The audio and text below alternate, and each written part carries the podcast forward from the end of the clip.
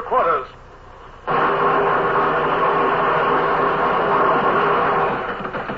Run out the guns. Stand by the starboard battery. One broadside into her, if you please, Captain Bush. Pointers on target. Linstocks ready.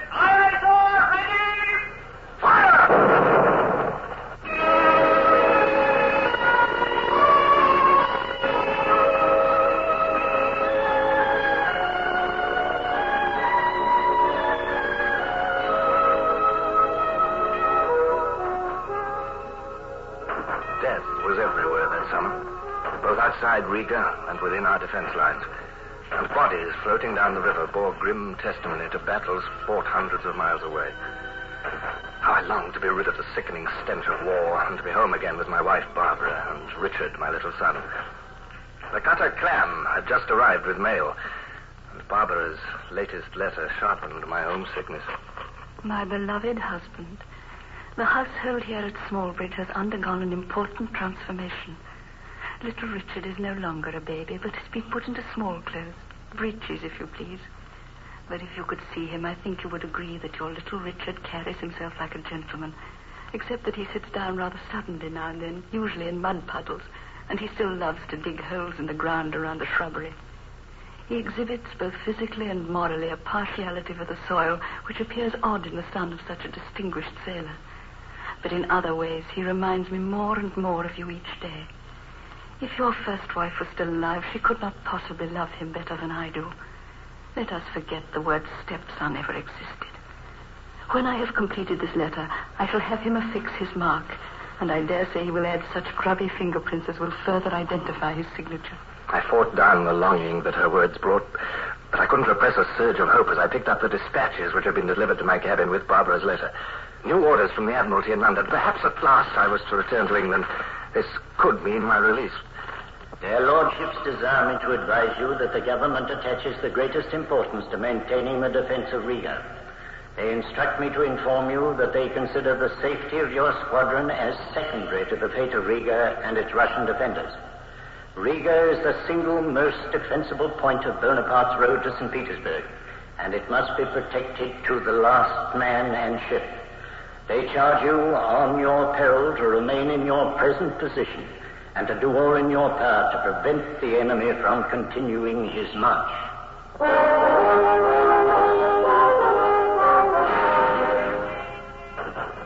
On my peril? I suppose that means they'll shoot me if I don't. Big pardon, sir.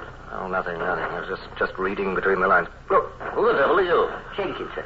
Oh, where's Brown? In sick quarters, sir. Well, nothing serious, I hope. No, sir. Touch of ague. Uh, Oh. you, you were saying, sir? Oh, nothing, nothing. Yes, give me my hat, please, and my pistols. I'm going ashore again. All the way to Riga, sir. Possibly. But the village at the river mouth is in ruins, sir. You'll be in a direct line of fire before you can reach How me. about of that? It's the last outpost that protects the port. Besides, the Russians have dug trenches from cellar to cellar. It's safe enough. Oh, I hope so, sir. All I can say is that when I see that mess over there on the land, sir, I'm very glad to be afloat. ah, I know what you mean, Jenkins. Compared with these infernal land operations, sea fighting is admirably quick and clean. We'll see what can be done to clear up that mess you refer to. And the sooner the better, Jenkins, for all hands, hmm?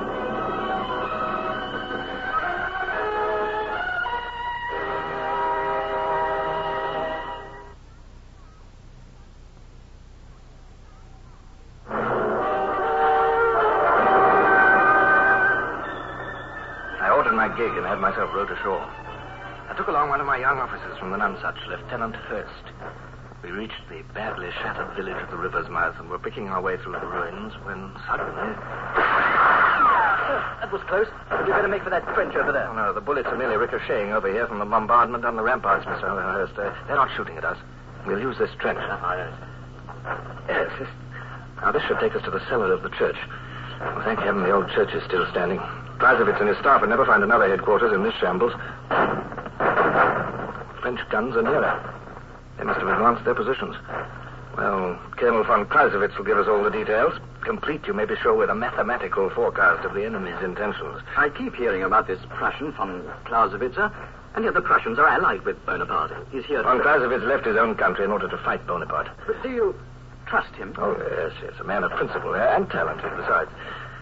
Oh, but I shall never get used to land operations, I'm afraid. These correct soldiers with their correct tactics and, and the way they condescend to ships, huh? You'll hear. A direct hit on the trench, sir. Just over there. Well, that's luck. We're approaching the church cellar anyhow. Yes, sir. There it is, just ahead. Commodore Hornblower. It is good to see you. Colonel von Clausewitz, how goes the defense? Very well, all things considered. Of course, the French are making progress. No matter what we do, this village is doomed. Oh? If you would care for a prediction of the enemy's exact position, as it will be tomorrow, sundown. Well, if you don't mind, I'm rather more interested in the enemy's exact position as it is today. Very good. If you will climb up into the tower with me, I will point out their latest gains. This stairway over here will take us up into the belfry. Excellent. Come along, Mr. Head. Aye. You will see that the French sappers have approached dangerously near our earthworks. All we can hope to do is to delay the inevitable. Then Riga will be next. Oh, come now. Don't sound so cheerful. After all, we, we should be able to do a little better than that, hmm? You think so? Wait until you see. The village is already more than half surrounded. Ah, Here we are in the tower. The gallery on which we stood before is gone, you will note, sir. But if you come to this window, you will observe, as you can see, the village is a mass of ruins. Why is there so little firing from your own battery, sir? Ah, too many of our gunners have been killed. Too many of our guns destroyed, my young friend. Since our men and equipment are so scarce, we must preserve them for the enemy's final assault. And when do you estimate that assault will come, Colonel? According to my calculations, they will be ready to storm the newest breach they have made in our defenses. By, well, by the day after tomorrow. But the, the day after tomorrow? You mean we've just 48 hours then? Well, you should have told me sooner. I, I, might have... Commodore, we must be realistic. As a naval officer, you may not realize. Siege warfare is an exact science dating back hundreds of years. Yes, I'm sure you're right, but can't we leave the school books out of it this time and concentrate on those Frenchmen over there? Our next move at this point is obviously to make a limited sortie against the besiegers, if only to delay their assault by a few hours. Or else, all the authorities would agree that that is the correct procedure. And no one ever breaks the rules, is it? Well, confound it, man. If the French know a sortie is due, won't they prepare for one? Of course there is. Well, then what's the point? A sortie is our one logical course. Logic, logic. Their move, our move. It's like a chess game, Clausewitz. Can't we move out of turn for once, do something they won't expect? Well, I think... Ah, you have perhaps a better suggestion, Colonel. Well, I... Well, perhaps I haven't, after all. My men are fighting a losing battle, and they know it, Commodore. But they are fighting bravely all the same. My own life is forfeit the moment the enemy enters the town. As you know, I am a Prussian. and The Prussians fighting with the French call me traitor. If I saw any chance to break this siege, do you not think I would do it? Of course, of course, yes. I understand. I, I only wish there were a way to interrupt their preparations. Observe. They have completed their second parallel, not more than 200 yards from my defenses. Their battery there in the middle would cut off any force attacking frontally. How about their flanks? Are they also secure? One flank is guarded by the river, the other by the bay, and those big guns pointed out to sea. The guns which make impossible any more bombing from your ships. Yes, but the water of the bay is still our strongest position. You realize that, Colonel? Water. What good does it do us? In the end, it is always the infantry on which one must depend. The infantry? Why not? Why not? Why not? What do you say, Commodore? Clausewitz, perhaps that's it. The, the infantry and the ships. They can stop us from using bomb vessels there in the bay, yes, by, by daylight. But can they stop an infantry attack from boats at night?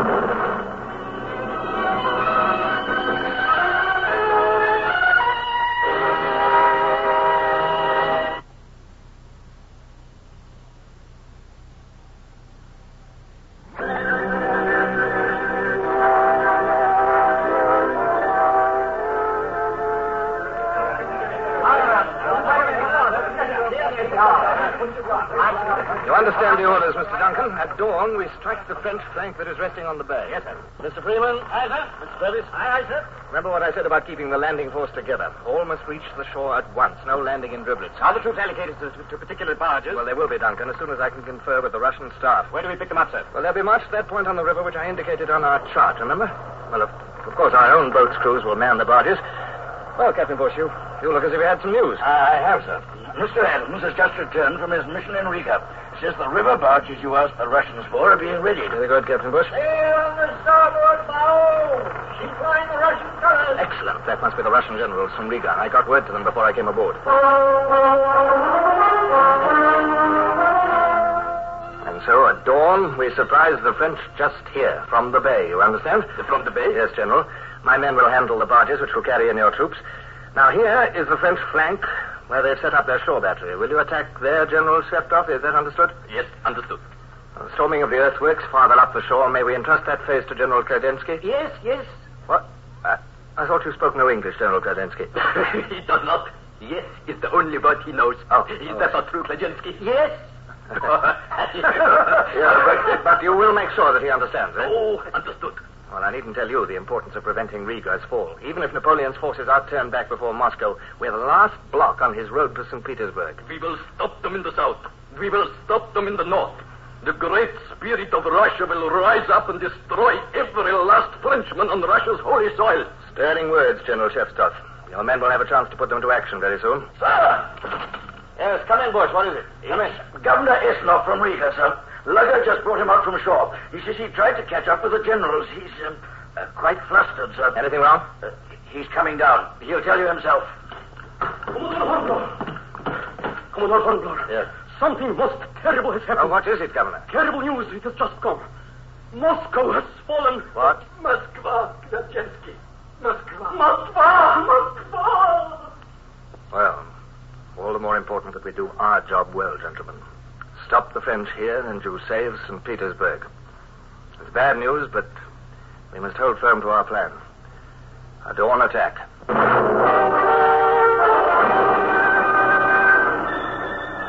After a few final details had been arranged, the Russians left us gloomily.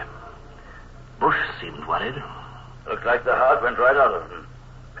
Sir, uh, do you suppose they'll fight now that Moscow's fallen? Why shouldn't they? The Tsar hasn't surrendered. Russia's a big country, remember, Bush? There'll be English lives at stake tonight, too, sir. I'm aware of that. There always are.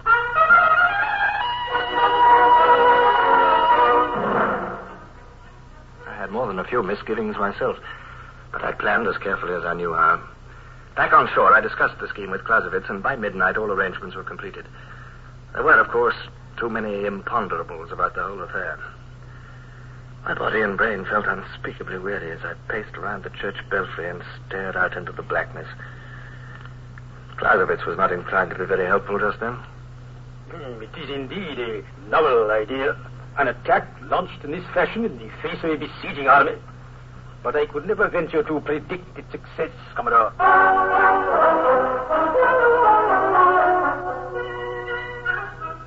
Still, the waiting was difficult. Was it my imagination, or was there a, a strange tension about the French camp?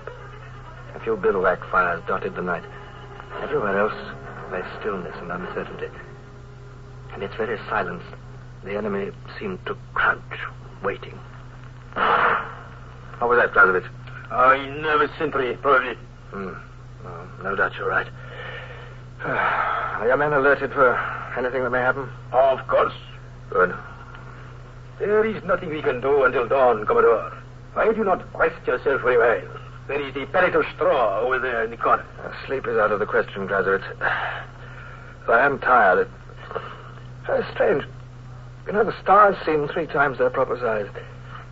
My knees. Oh. Uh, yes, I. I will just sit down and rest a moment. Must rest my eyes, too. I regret he had no better accommodation. Ah, this straw does nicely.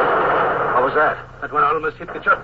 Do you feel the whole tower tremble? This is a slightly risky approach of yours, I must say, Colonel. So the French decided to break the rules at the same time we did, huh? Perhaps you prefer the cellar, Commodore. It is safer there. No, thank you, Colonel. I shall stay here. How much of this kind of battering can your defenses stand, Clausewitz? The French are trying to storm the breach they made in our ramparts today. Ah. I have just sent more men to defend it. They may hold there for a short time, but... Well, Ah, now I appreciate your strategy in conserving guns and men. Your men are fighting well down there, in spite of darkness and surprise. Congratulations, Colonel. thank you, Commodore. And I, since you are generous, I must admit to you, my calculations were somewhat incorrect. Oh, well. I did not think the French assault would come so soon. Well, if your men can hold out until our landing force attacks. We'll uh, do our best, even after they storm the reach. As they will do, of course. Well, Mr. Hurst, have you any news? No, sir. I, I went to the riverbank and slipped up as far as the bay shore as I could. No sign of the barges yet, sir. It was too dark to see farther. Well, keep your eye open for a signal flare from the bay. That'll mean our men are starting in. Well, oh, quite a show, eh, Mr. Hurst? I've never seen anything like it, sir. There are fewer flashes from the um, the starboard section of our lines, you noticed? Yes. What does that mean, sir? Hmm. It means that most of our gunners are dead.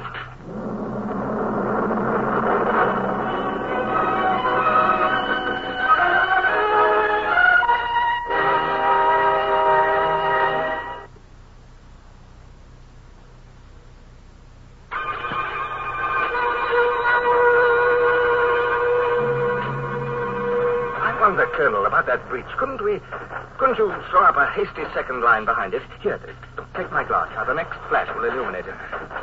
There. There, do you see? There's natural cover there. Rocks, a few ruins. Yes. Yes. And the breach is still narrow. Yeah. It had to be a thin line, though. We do not have men to spare. Well, let the French believe they've taken it and then fall on their first wave from behind cover. What You're about all right. I, I, ah, Himmel. See, the French are storming the breach now. If our first line will only hold. I see their torches. They're going through that... Ah, there is our reply. I bless those men of ours. The charge is slow. Your men are holding them. Good lads. Cannot be for very long, I fear. There's a streak of grey in the sky, sir. It won't be long till dawn. Why don't those barges come? Sir, look. There's one French soldier down there in the square. Must have got through before the others. He seems crazed, doesn't he? He's seen us, sir. He's firing up here. Here, take one of my pistols. We'll pepper him if necessary. Aye, aye, sir. Are you hit, sir? Uh, well, no, just my hat.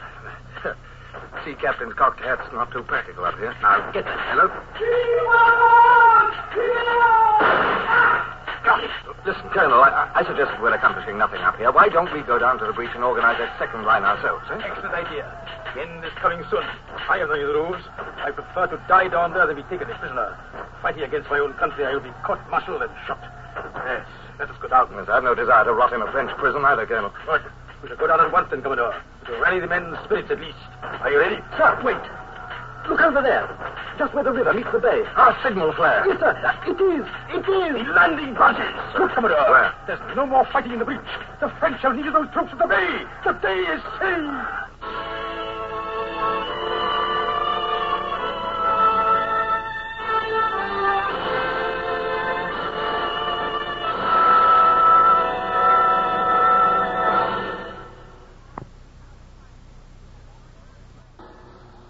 Horatio Hornblower, starring Michael Redgrave, is based on the novels by C.S. Forester. Music composed and conducted by Sidney Torch. Produced by Harry Alan Towers.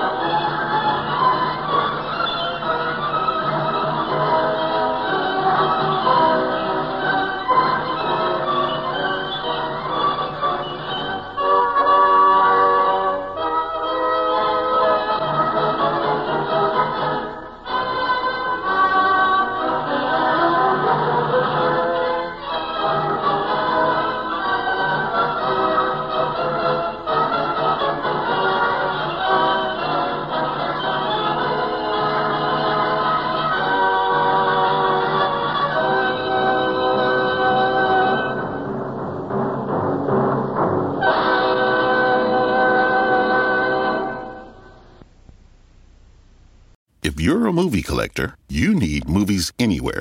It pulls your favorite purchase movies from participating digital retailers into one central place so you can finally say goodbye to scattered movie collections and hello to an organized library. With Movies Anywhere, you can watch your favorite movies on any compatible device whenever and wherever you want. Ready to grow and enjoy your digital collection? Visit moviesanywhere.com slash welcome and register for free. Registration with Movies Anywhere required. Open to U.S. residents 13 and over.